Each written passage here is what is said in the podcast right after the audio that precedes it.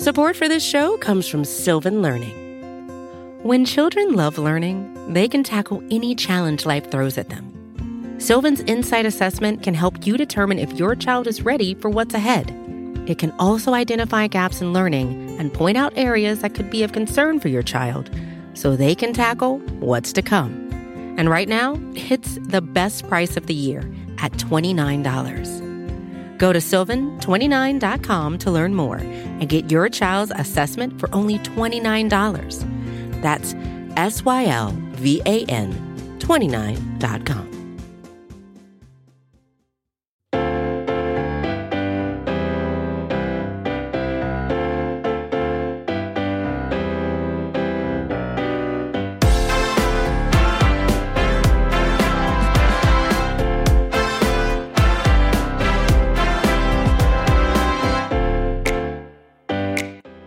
amigos de Cowboys, hoy bienvenidos a este programa, como todos los sábados los saludo, les doy la bienvenida, mi nombre es Mauricio Rodríguez, acompañándolos por aquí a través del canal de Blogging The Voice, donde ustedes pueden escuchar programas diferentes con locutores diferentes acerca de los Vaqueros de Dallas y a un servidor lo pueden escuchar todos los fines de semana cubriendo al equipo de los Dallas Cowboys en español rumbo a la temporada 2021 porque estamos muy emocionados debido a que ya falta menos de un mes para poder ver Training Camp.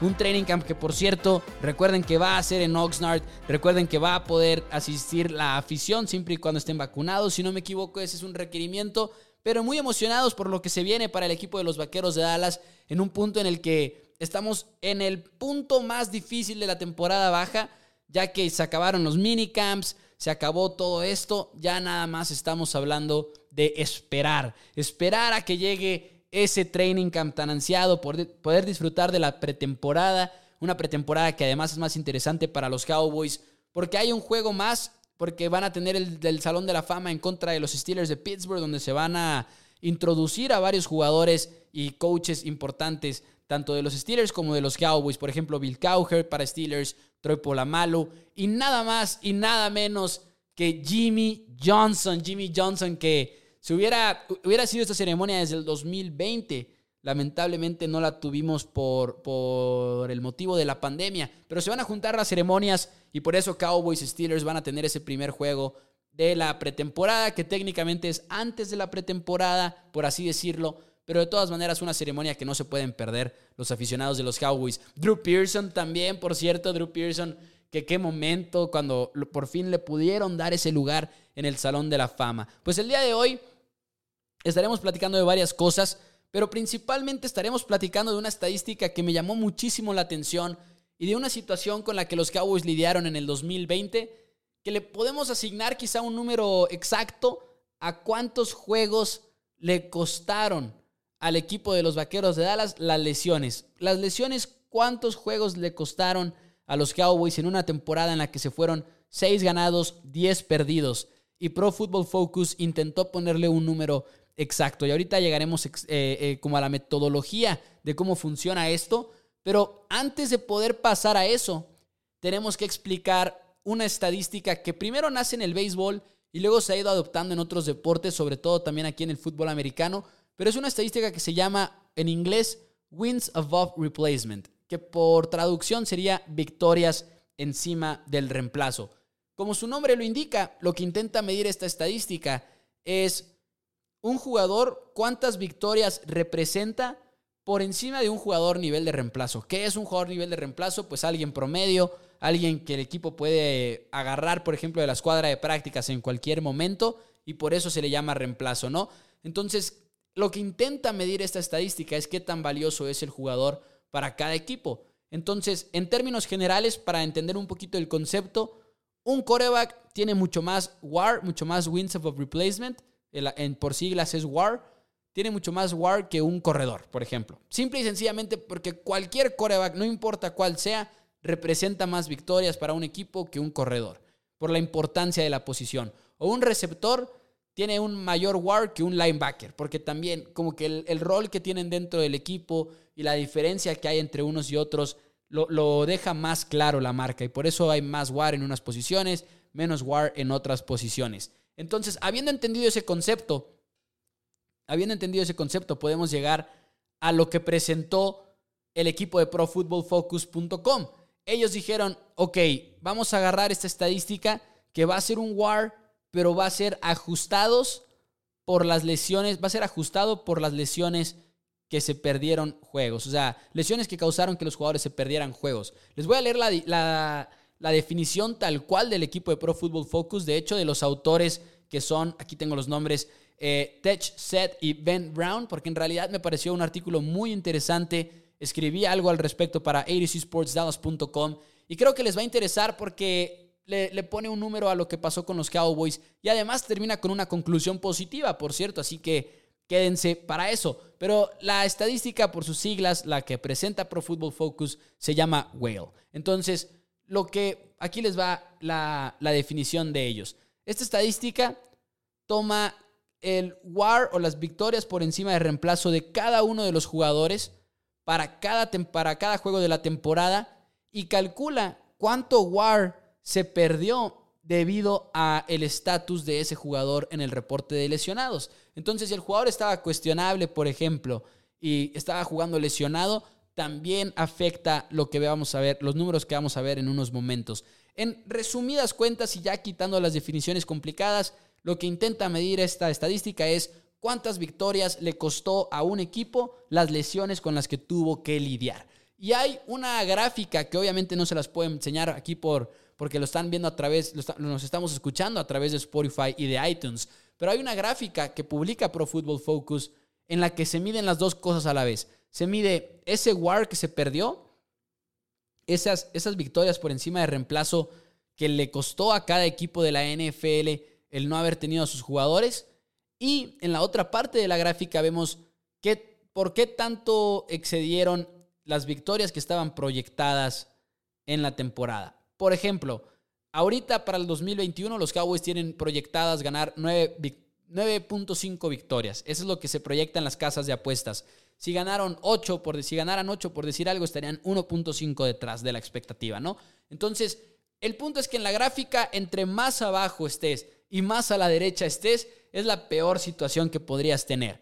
Pues el equipo, según la gráfica, que está en la peor situación son los 49ers de San Francisco. Porque los 49ers de San Francisco perdieron 5 juegos más de los que se tenían esperados y además les costó 2.6 juegos nada más las puras lesiones con las que tuvieron que lidiar.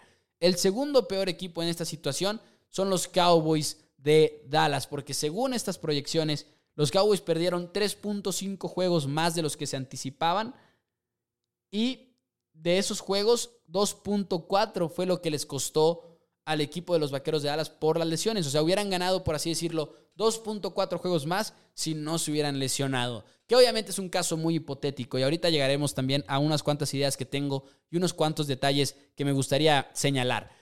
En resumen, uno podría interpretar el estudio que publica Pro Football Focus y decir, las lesiones le costaron a los Cowboys 2.44 victorias en 2020, según la información que da Pro Football Focus.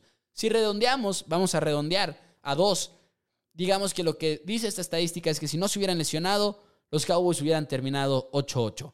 Vale la pena mencionar que quizá no es cierto, vale la pena mencionar que es nada más un modelo estadístico que te da una cifra con un estudio bastante sustentado y que llama mucho la atención, pero al final de cuentas, numéricamente, igual y por ejemplo la lesión de Dak le costó al equipo dos victorias, ¿no? Pero eso es numéricamente nada más.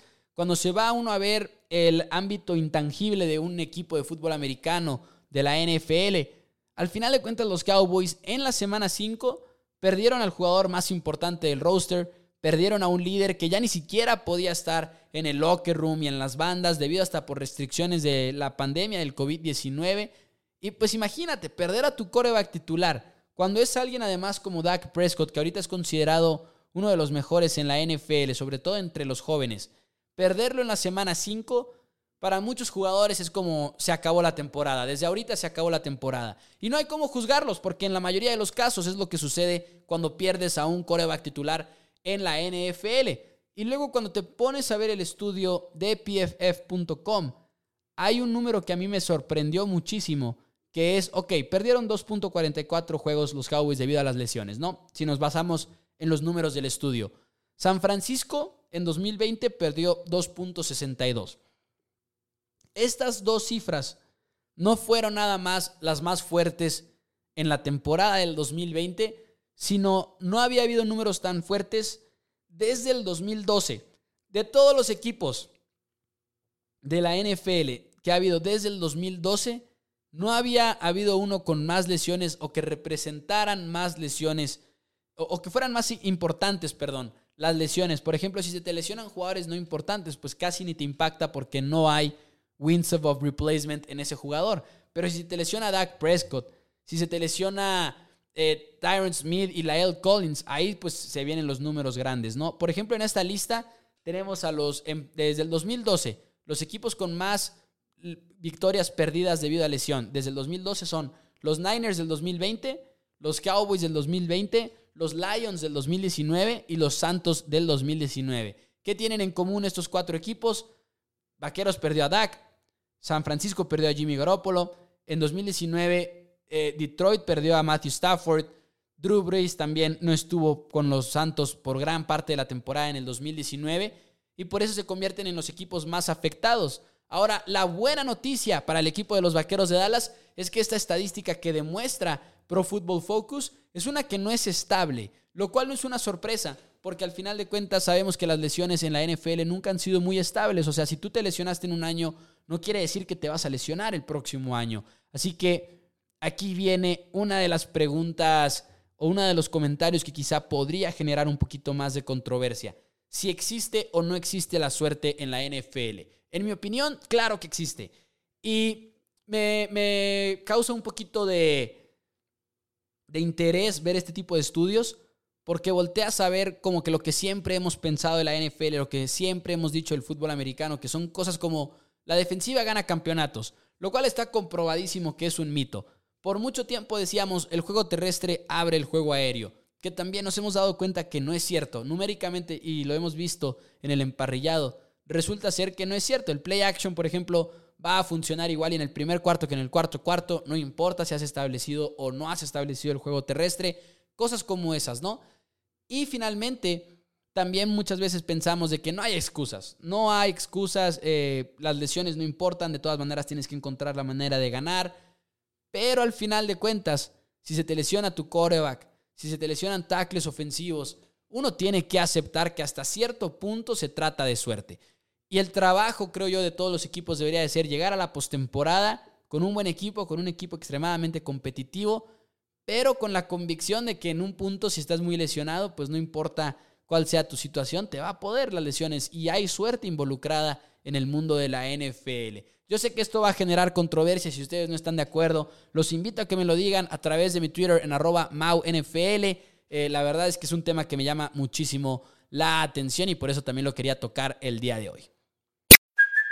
Hey, it's Kaylee Cuoco for Priceline. Ready to go to your happy place for a happy price? Well, why didn't you say so? Just download the Priceline app right now and save up to 60% on hotels. So, whether it's Cousin Kevin's Kazoo concert in Kansas City, go Kevin, or Becky's Bachelorette Bash in Bermuda, you never have to miss a trip ever again. So, download the Priceline app today. Your savings are waiting. Go to your happy place for a happy price. Go to your happy price, Priceline. Ahora pasando a otro tema y hablando acerca de los corredores, me gustaría platicar de Tony Pollard e Ezekiel Elliott, dos jugadores de los que se ha hablado mucho en esta temporada baja. Por un lado, porque Ezekiel Elliott se ha dicho que está en la mejor forma de su vida, que va a tener una gran temporada, que se parece al Zeke que vimos en aquella temporada del 2016 cuando apenas era un novato. Y se ha dicho que se viene un muy buen año de su parte. Y estaba pensando en esto y estaba pensando en Tony Pollard. Tony Pollard, que muchos aficionados del equipo de los Vaqueros de Dallas se emocionaron con lo que se vio en el 2020 porque empezamos a ver cosas muy buenas de su parte, jugadas más explosivas a veces y un poquito de todo, ¿no? Y ha llegado la, discusión de si debería de tener más tiempo de juego y si debería de repartirse más el balón con Ezekiel Elliott. Lo siguiente es una colección de números que hice el domingo pasado. Ahora, es nada más una recolección de números. Primero la voy a decir y la voy a leer sin opinión alguna. Se las voy a, se las voy a, compartir ahora sí que de manera completamente imparcial. Nada más les voy a leer los números. La primera es una estadística que se llama D-Jar, que lo que quiere medir son yardas por encima del reemplazo y ajustadas por, por defensivas. Pollard tuvo el lugar número 18 en la NFL. Y Ezekiel Elliott el número 20. DVOA, que mide valor por cada jugada. Pollard tuvo el número 13, el lugar número 13 en la NFL. Y Ezekiel Elliott tuvo el lugar número 27. Calificación de Pro Football Focus. Tony Pollard 71.3 y Ezekiel Elliott 65.3. Yardas por intento, ya yéndonos a una estadística un poquito más tradicional. Pollard 4.3, Elliott 4.0. Así que por mientras, sin opinión alguna, Tony Pollard en estas cuatro categorías que mencionamos clasifica mejor que Ezekiel Elliott. Ahora les va el porcentaje de jugadas que recibió cada jugador. Tony Pollard 32%, Ezekiel Elliott 69%. Ahora, si ustedes escucharon esos números y nada más nos basáramos numéricamente en decir quién es el mejor corredor, uno diría que Tony Pollard, nada más numéricamente hablando con, esos, con esas estadísticas que acabamos de mencionar. Pero es imposible, la verdad lo es, basarse nada más en los números, porque hay que tomar en cuenta cierto contexto. Por ejemplo, cuando hablamos de DVOA, cuando hablamos de yardas por encima del reemplazo, la calificación de Pro Football Focus, también tomamos en cuenta los fumbles y los fumbles pueden impactar mucho estas estadísticas.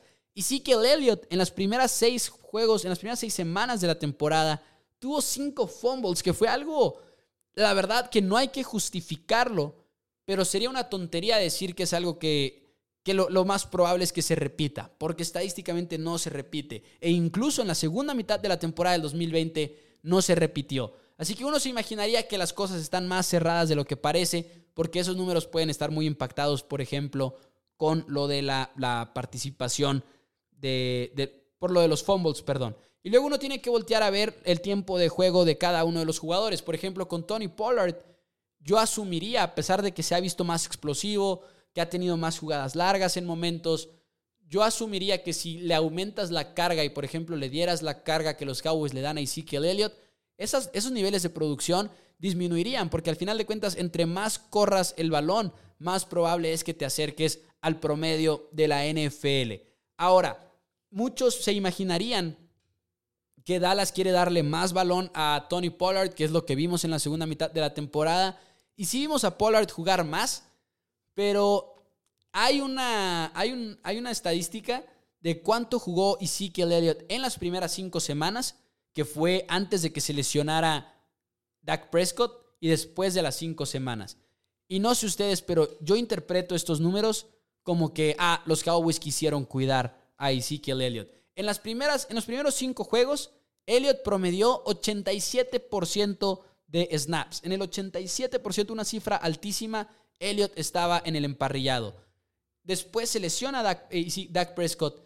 E Ezekiel Elliott juega nada más en un solo partido más del 70% de las veces. Se convirtió en un juego un poquito más 60-40 entre Tony Pollard e Ezekiel Elliott y vimos esa diferencia previo a la lesión de Dak y después de la lesión de Dak.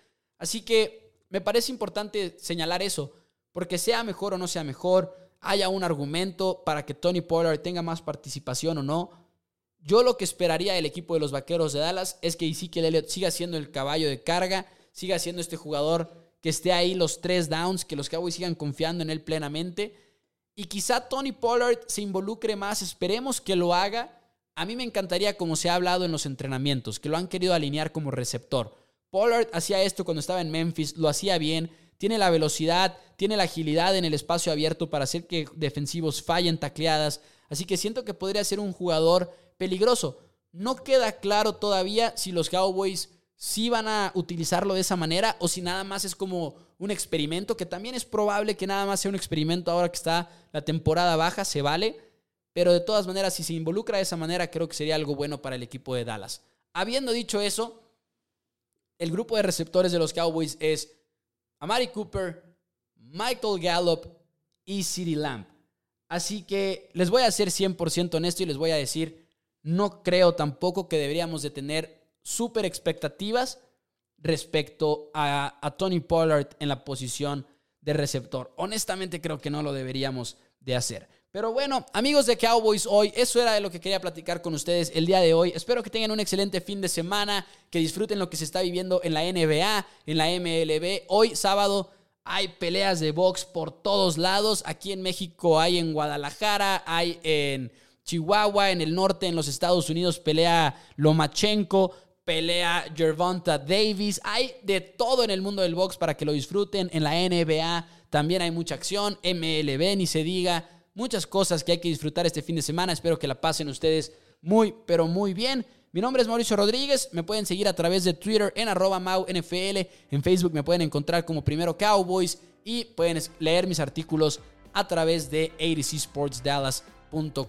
Muchísimas gracias, espero que tengan un excelente fin de semana. Nosotros nos vemos el próximo sábado. Suscríbanse a Blog in the Voice y dejen una reseña.